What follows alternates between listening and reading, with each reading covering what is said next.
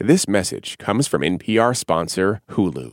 Don't miss the new docuseries Black Twitter: A People's History. From memes to movements, see how this powerful online community shapes culture and society. Black Twitter: A People's History premieres May 9th, streaming on Hulu.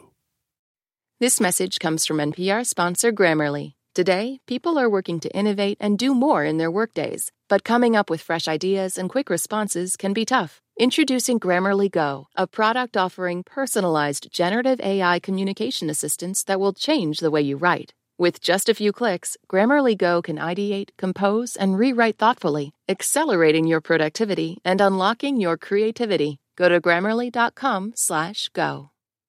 Happy Friday, everyone, from NPR Music and All Songs Considered. I'm Robin Hilton. I am here with WBEZ and Vocalo Radio's Ayana Contreras. Hey, Robin. Contributor Serena Turos. Hey, Robin. And editorial director for member station WRTI, Nate Chinen. Hey, Robin. It's New Music Friday, and we're looking at the best releases out now on February 3rd, starting with the artist known as SYML. His new album is called The Day My Father Died. This is the song Chariot. Soft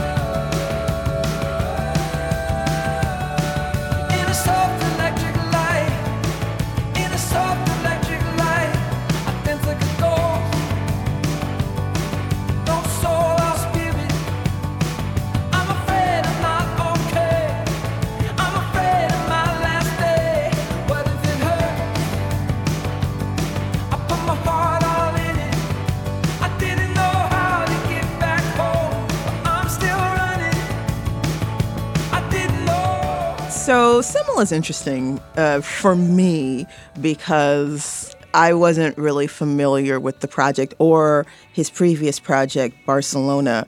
But when I was listening to the music, the first thing that struck me was I wonder if this person loves Jesus. And I know that sounds really weird, but I was getting real like contemporary Christian vibes come to find out. Yes, initially, you know, when he was earlier when he had put out music, he was marketed as Christian, but he feels like this approach to music is more truthful of his experiences, capturing love and loss here on earth more. But then I mention that because a lot of the music does actually have sort of a devotional feel, especially Howling.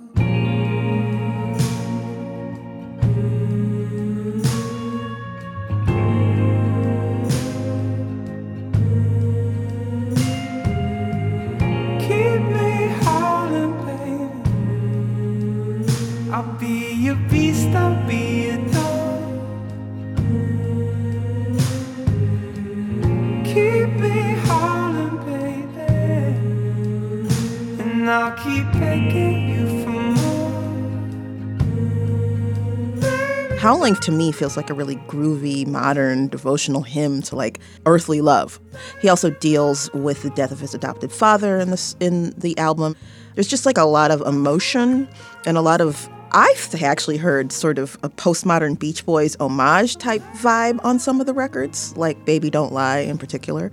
It's just a really lovely, beautiful album.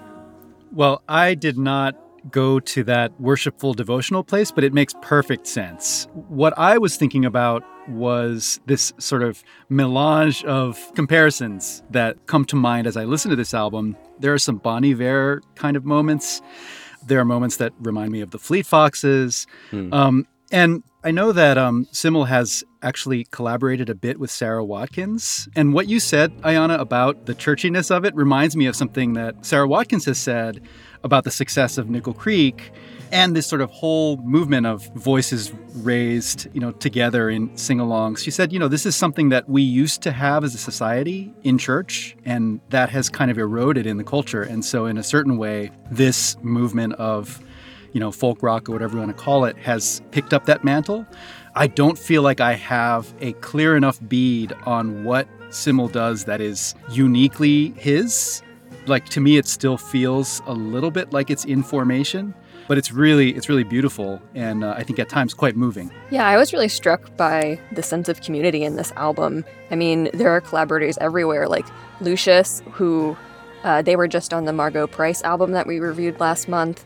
And, you know, Sara Watkins does actually show up on a song called Better Part of Me, as well as I, I freaked out when I heard Guy Garvey, who's the lead singer of Elbow, which is a band I love. I wish I was truly free, like a bird at the mercy of a breeze. Just trusting in the soul. There, like a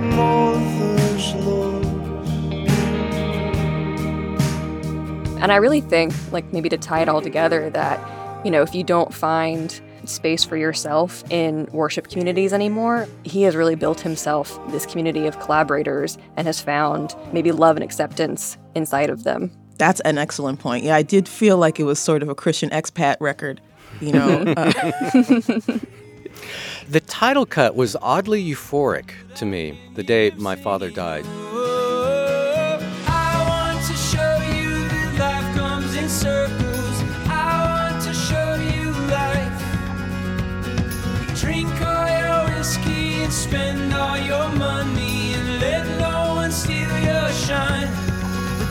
Father died. And there was a bit of a disconnect at first sonically for me, but then you listen to it and it's really all about how he wants SYML to live his life to the fullest and, you know, be filled with love and to care for his family. And he just wants a good life, you know, a life that's worth celebrating. And I found that really moving.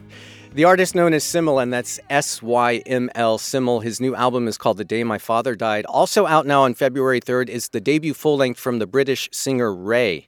It's called My 21st Century Blues. This is the song Thrill Is Gone. Card games and heart games, I said let's play, I should know better. My boy ain't my boy, but I call him that cause it feels better. Court case last Monday, but he bust trial, so I feel better. Painkillers and codeine, I got stomach cramps under my sweater. Dark words from his dark mind, now there's dark stains under my eyes. I'm scared when I look at him, and I don't know why I'm surprised. Silk sheets, and I'm crying in them, and I'm staying here when I should go. I'm scared if I leave now, I'll never come back, so I sip slow. Say something nice to me, say something nice to me. I know that I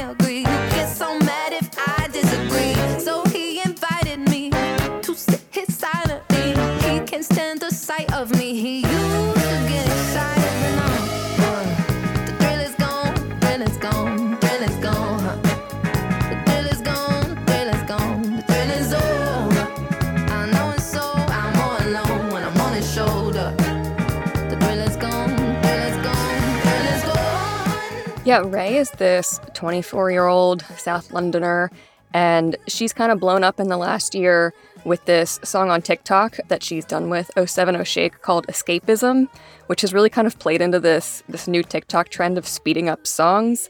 She has been in the music industry for almost a decade now, and this debut album is really a long time coming. She has spoken out pretty candidly about being locked into a record deal at a very young age and just being brand tested and repackaged and repackaged and told that she was not quite ready yet and sent off to writing camps. She's written for Beyonce, she was on the Lion King album, she's written for Charli XCX, she's written for all manner of people. And I think it's really sad to see somebody whose potential is locked off like this in the, the music industry nonsense. But what the result is is this debut album that is so expansive. You can call her an R&B artist, but really what she's doing here is making I think such a compelling case for the cutting edge of what that genre can be with this omnivorous diet of modern music. I mean, just in the first 3 full-length tracks, Oscar winning tears, big spotlight theater performance. So I'll take this front row seat. Baby, baby, you could go ahead. Cry those Oscar winning tears, popcorn and ice cream. Baby, baby, you could go ahead. Cry those Oscar winning. Hard Out Here, which she wrote after she got out of her record label deal, it's almost the opposite of melodic rap, I would say. Uh, on my way, figured a way, way out. My pen is a gun, pen is a gun, I'm finna spray now. He said I was out, said I was done, look at his face now. Mm, mm, uh, uh. It is a rap song with an R&B background, and she has such an incredible cadence. I think that's what really struck me on this album is that her delivery is so exciting. It definitely feels like she is sort of off the chain. You know, like she has Mhm. been pent up and pent up, and it, it's it's all ready to blow. The energy, the sheer energy on this album is something to behold. And and also, as you say, so many ideas rattling around, and so many different approaches. The track that we came in on reminds me of the fact that she spent a couple of years at the Brit School.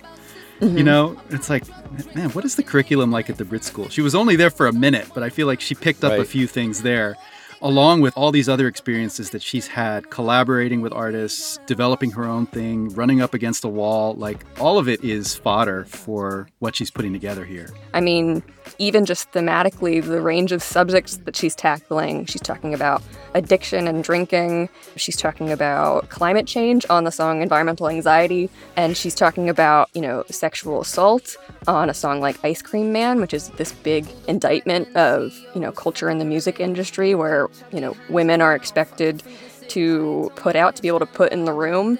But I think her attitude really is so clear to me and ties it all together. Her personality is huge. She is kind of this person that's like, you can't stomp me out. I'm coming back.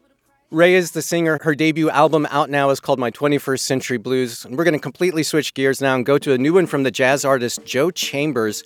His album is called Dance Kobina. This is the song Gazelle Suite.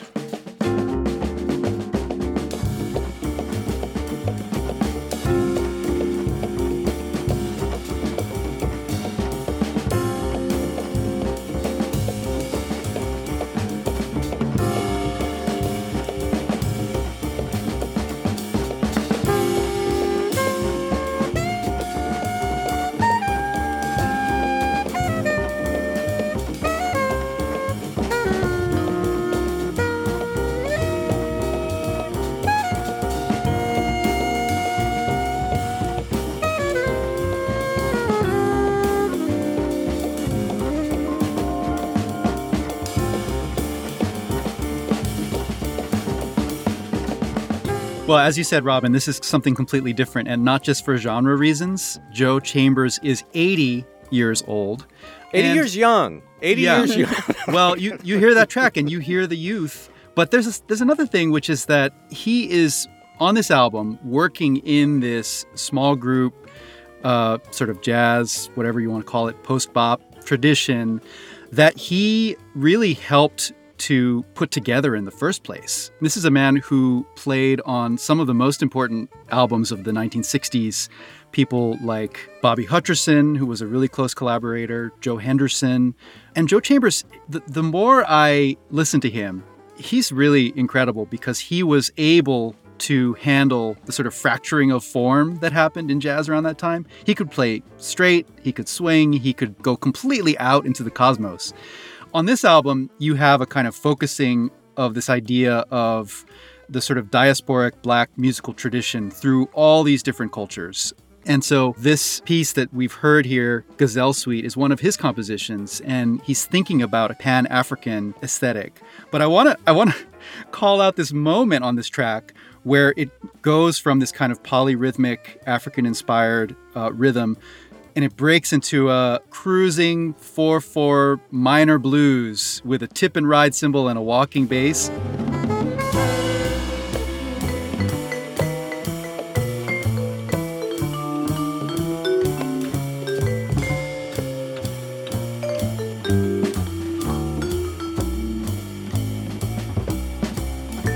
that is like deep soul satisfaction. And when I was thinking about analogies for what he's doing here, this is kind of weird. Hang with me here. I thought about Robert De Niro in The Irishman because you have Can- you have go a on. performance you have a performance by someone who is just is just such a master and has been doing this for so long and is returning to a story or a, a form that he helped create create in the first place. And he's doing it hmm. with all of the wisdom that he's accumulated. Yeah, and, and this album in, in particular, there were so many reimaginings of things that he had recorded multiple times.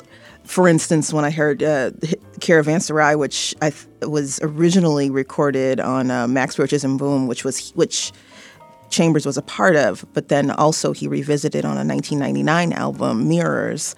It's interesting to see an artist revisit his compositions and still have so much to say about those compositions.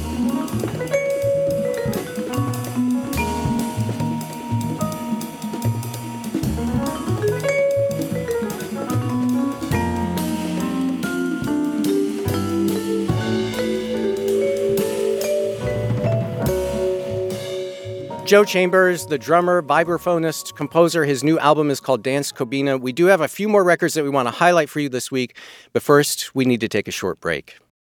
This message comes from NPR sponsor Hulu with Black Twitter, A People's History from Onyx Collective and Hulu. Directed by Prentice Penny, Black Twitter, A People's History tells the story of how black voices found a new home online and blossomed into a force for change while laying down some hilarious tweets along the way. From the memes to the movements, see how this powerful community shapes culture, society, and politics. Black Twitter, A People's History premieres May 9th, streaming on Hulu.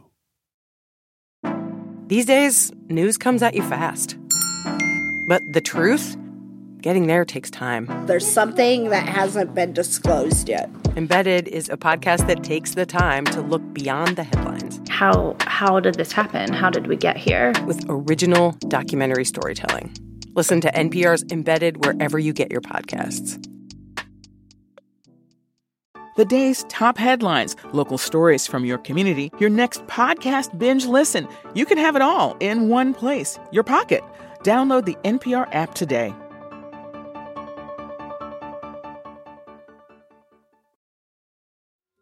Taylor Swift has dropped a new album. She is the biggest pop star in the world, and everything she does makes news.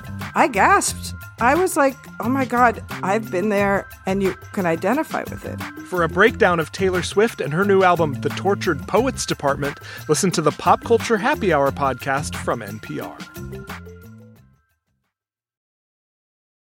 It's New Music Friday from NPR and All Songs Considered. I'm Robin Hilton. I'm here with Ayana Contreras, Serena Turos, and Nate Chinen.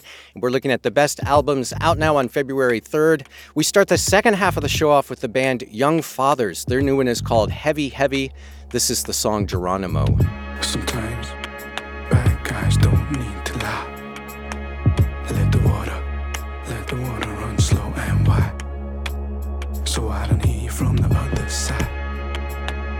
to the sound of the dollar and pound. Get your elbows off the table. See the hello on earth. Breathe in like a lion. Breathe out like a lamb. Legacies are for the sad, the wicked, and hurt. Nobody. So many of their songs have this incredible build to them, so I want to jump ahead a little bit here in this one so you can hear where it goes. You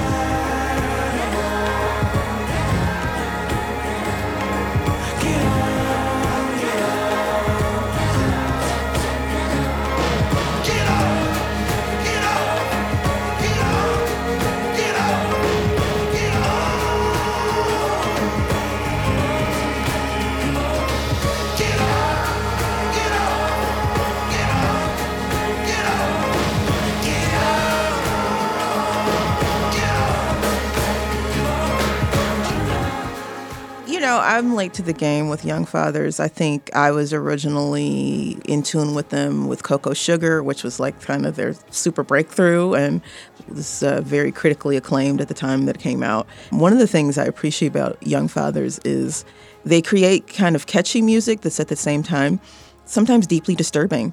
I Mhm. think the the dissonance of that, the cognitive dissonance of that, is something I enjoy a lot. I also enjoy that they're able to pull from a lot of bags and still be very coherent in what they are trying to do. So, like, there's a song called I Saw, which is like this rowdy glam rock kind of romp.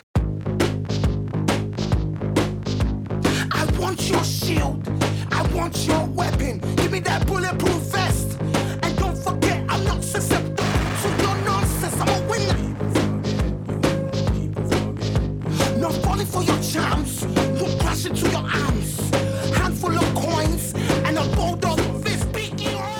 which I mean, I'm team glam rock. Like Mm-hmm. not 80s glam rock, but 70s glam rock. That's my jam. So, you know, they pull a colossal pipe organ move on on Tell Somebody.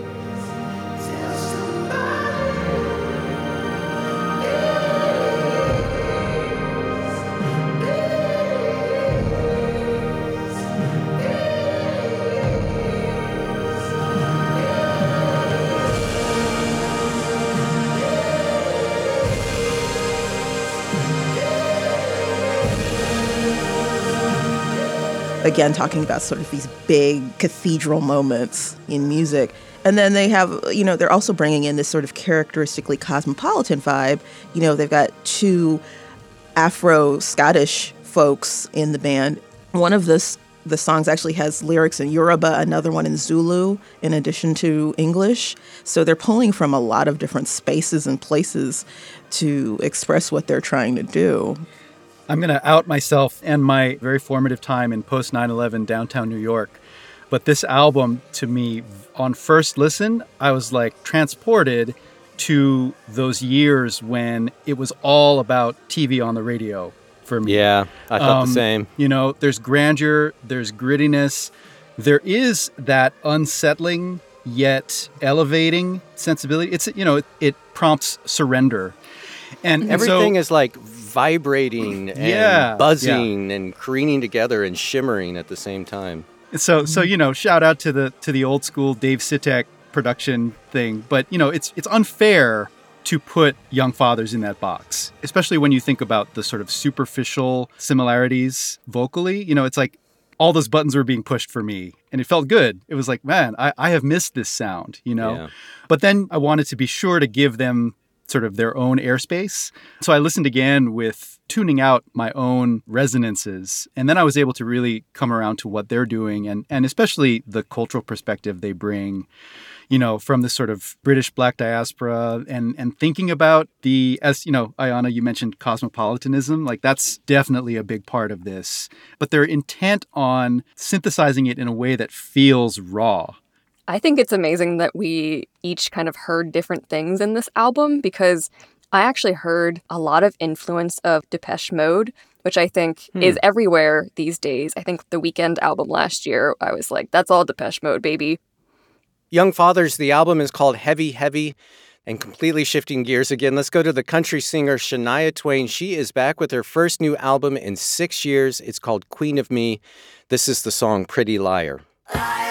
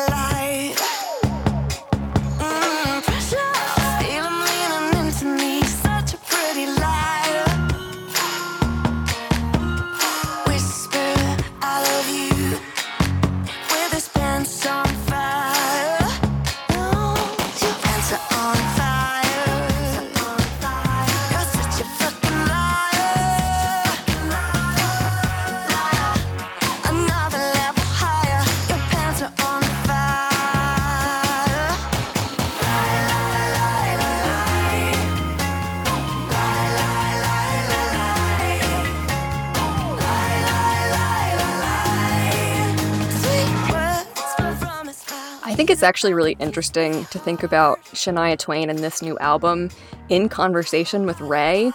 These are two women in the music industry at opposite ends of or different chapters of their career. And they've both kind of experienced something similar where when I think about all of these women I loved in music when I was growing up and looking back and thinking like, where did they go? Like what happened? It's always the case of they got married or they had a kid or they got divorced.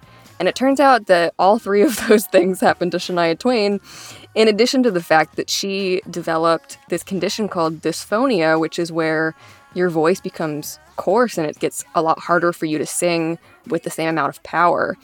And so this happened around 2008, and she really kind of dropped off. Her last big major album was in 2002 with Up, and she took this 15 year long break.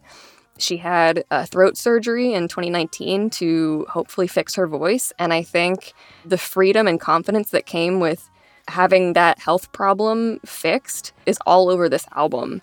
And that she really took those trials of those years of not being sure if her career was going to be feasible and turned it into this really uplifting album. Yeah, it's just great to hear her voice again. Mm-hmm. Always, every Christmas, my kids, my family plays the Michael Bublé Christmas album, and there's a Mhm. there's a you know a verse that Shania sings on one of the songs, and it's like every time you hear her, you, you just perk up. This is a personal thing, but the issue I have with this album is really just has to do with the pop the, the nature of this kind of pop production which is so aggressively processed i can listen to this album and enjoy it but after maybe three or four tracks in a row i begin to feel like i feel when i've been in an environment with like fluorescent lights burning for, for too long i'm just like you know what i just need to step outside and get some fresh air and like just take a breather but that's just my my personal allergy to, to this kind of Well, like, it, it is a hyper hyper polished. I mean, it is Yeah. it is a it's it's almost sanitized in a way that that I agree with. But I, her voice though comes through. Yeah. I think, and her and her spirit, and I I think you know if you if you think of this as an album where we get to sort of check back in with Shania Twain and, and see how she's doing, it seems to me like she's in a very good place. And it's clear that she's having a lot of fun on these songs and Yeah. and really letting loose. I think it's interesting to think of her as a case study in the evolution of pop music in the last 20 years, because I think she's always been kind of ahead of the curve about what was pushing her genre forward. I mean, she's one of the biggest people when you think about country pop and the person that allowed, you know, Taylor Swift to cross over from country to pop. Like she set that precedent. Although I do understand where you're coming from, Nate. I think it is a little overproduced, but you know, sometimes your biggest musical legacy is just allowing people to be their fullest selves. And I think there are so many pop artists working today, like Rina Sawayama or Orville Peck, even Harry Styles, who she joined on stage at Coachella last year, who owe a lot to who she is and what she brought to the table. And so, yeah, it's not like as strong of an artistic statement as her stunning run of records in the in the 90s, but I think it is like Robin said, kind of good to hear her back again and with a lot of confidence and happy about where she ended up. And I would have guessed Dolly Parton, but apparently Shania Twain's the best-selling female artist in country music history. It's interesting because in the 90s, right? Like the 90s was sort of a peak of people purchasing music. I mean, it was Shania and like Garth, and I mean that was Oh, the right. era of the arena tour. You know, like the country, mm-hmm. the country Right. arena tour. Shania Twain, her new album is called Queen of Me. And before we wrap this week's show, let's take a minute to go around the table and flag some of our personal favorites out today. Ayana, we'll start with you. So maybe despite myself, the album I'm really interested in this week is the Go Team, the Get Up Sequences Part 2.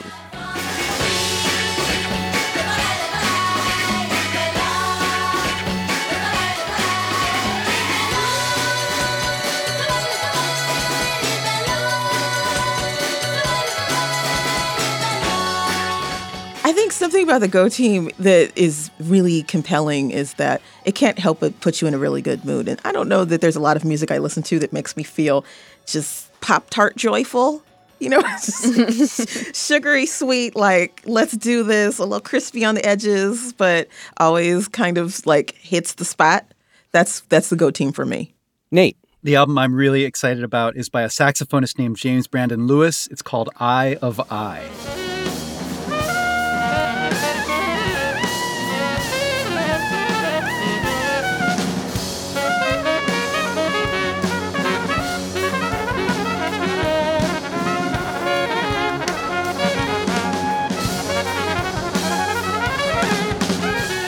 So, straight fire.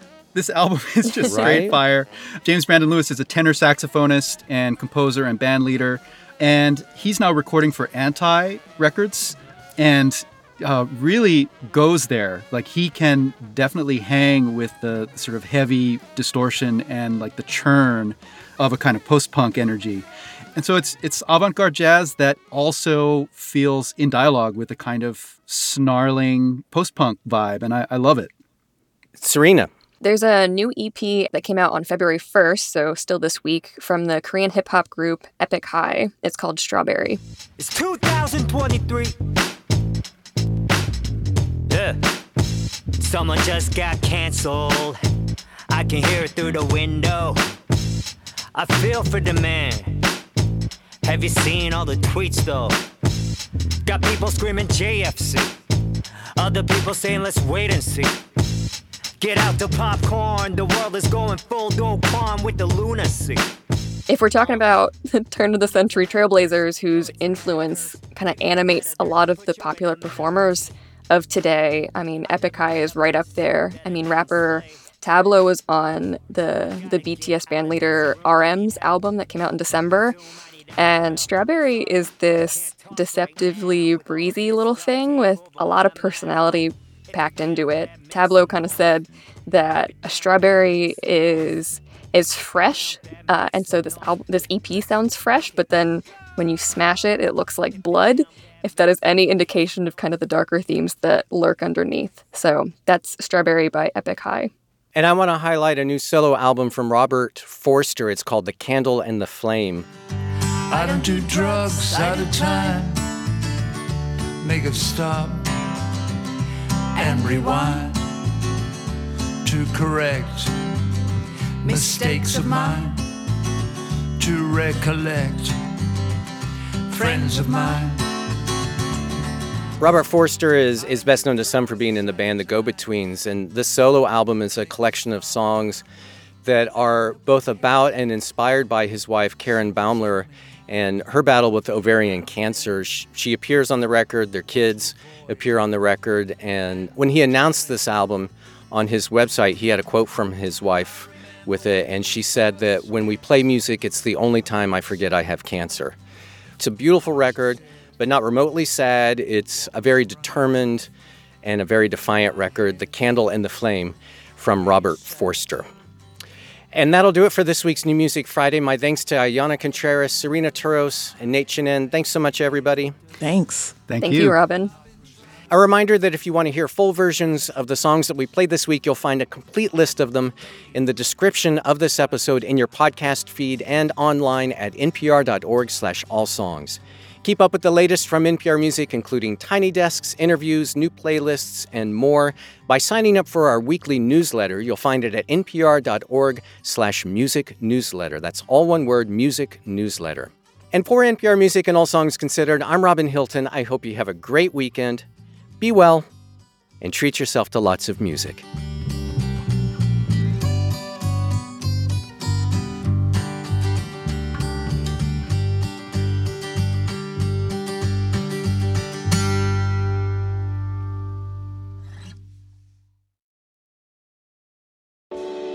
Why is everyone so obsessed with traditional wives or trad wives on social media? This week, we're talking about the viral videos of women making marshmallows and mozzarella from scratch, and how behind the sheen of calm kitchens and cute fits, there's some interesting pessimism about our modern world. And that's worth digging into. Next time on It's Been a Minute from NPR. I'm Jesse Thorne. Why did Cole Escola write a bonkers, extremely fictionalized play about Mary Todd Lincoln? Well, you know, it was 2020 and we were all so isolated. I, I just started doing research. Uh, but the truth is, uh, no, I just thought of it. We'll talk about that and more on Bullseye from MaximumFun.org and NPR. I'm Rachel Martin. You probably know how interview podcasts with famous people usually go. There's a host, a guest, and a light Q&A. But on Wildcard, we have ripped up the typical script. It's a new podcast from NPR where I invite actors, artists, and comedians to play a game using a special deck of cards to talk about some of life's biggest questions. Listen to Wildcard wherever you get your podcasts, only from NPR.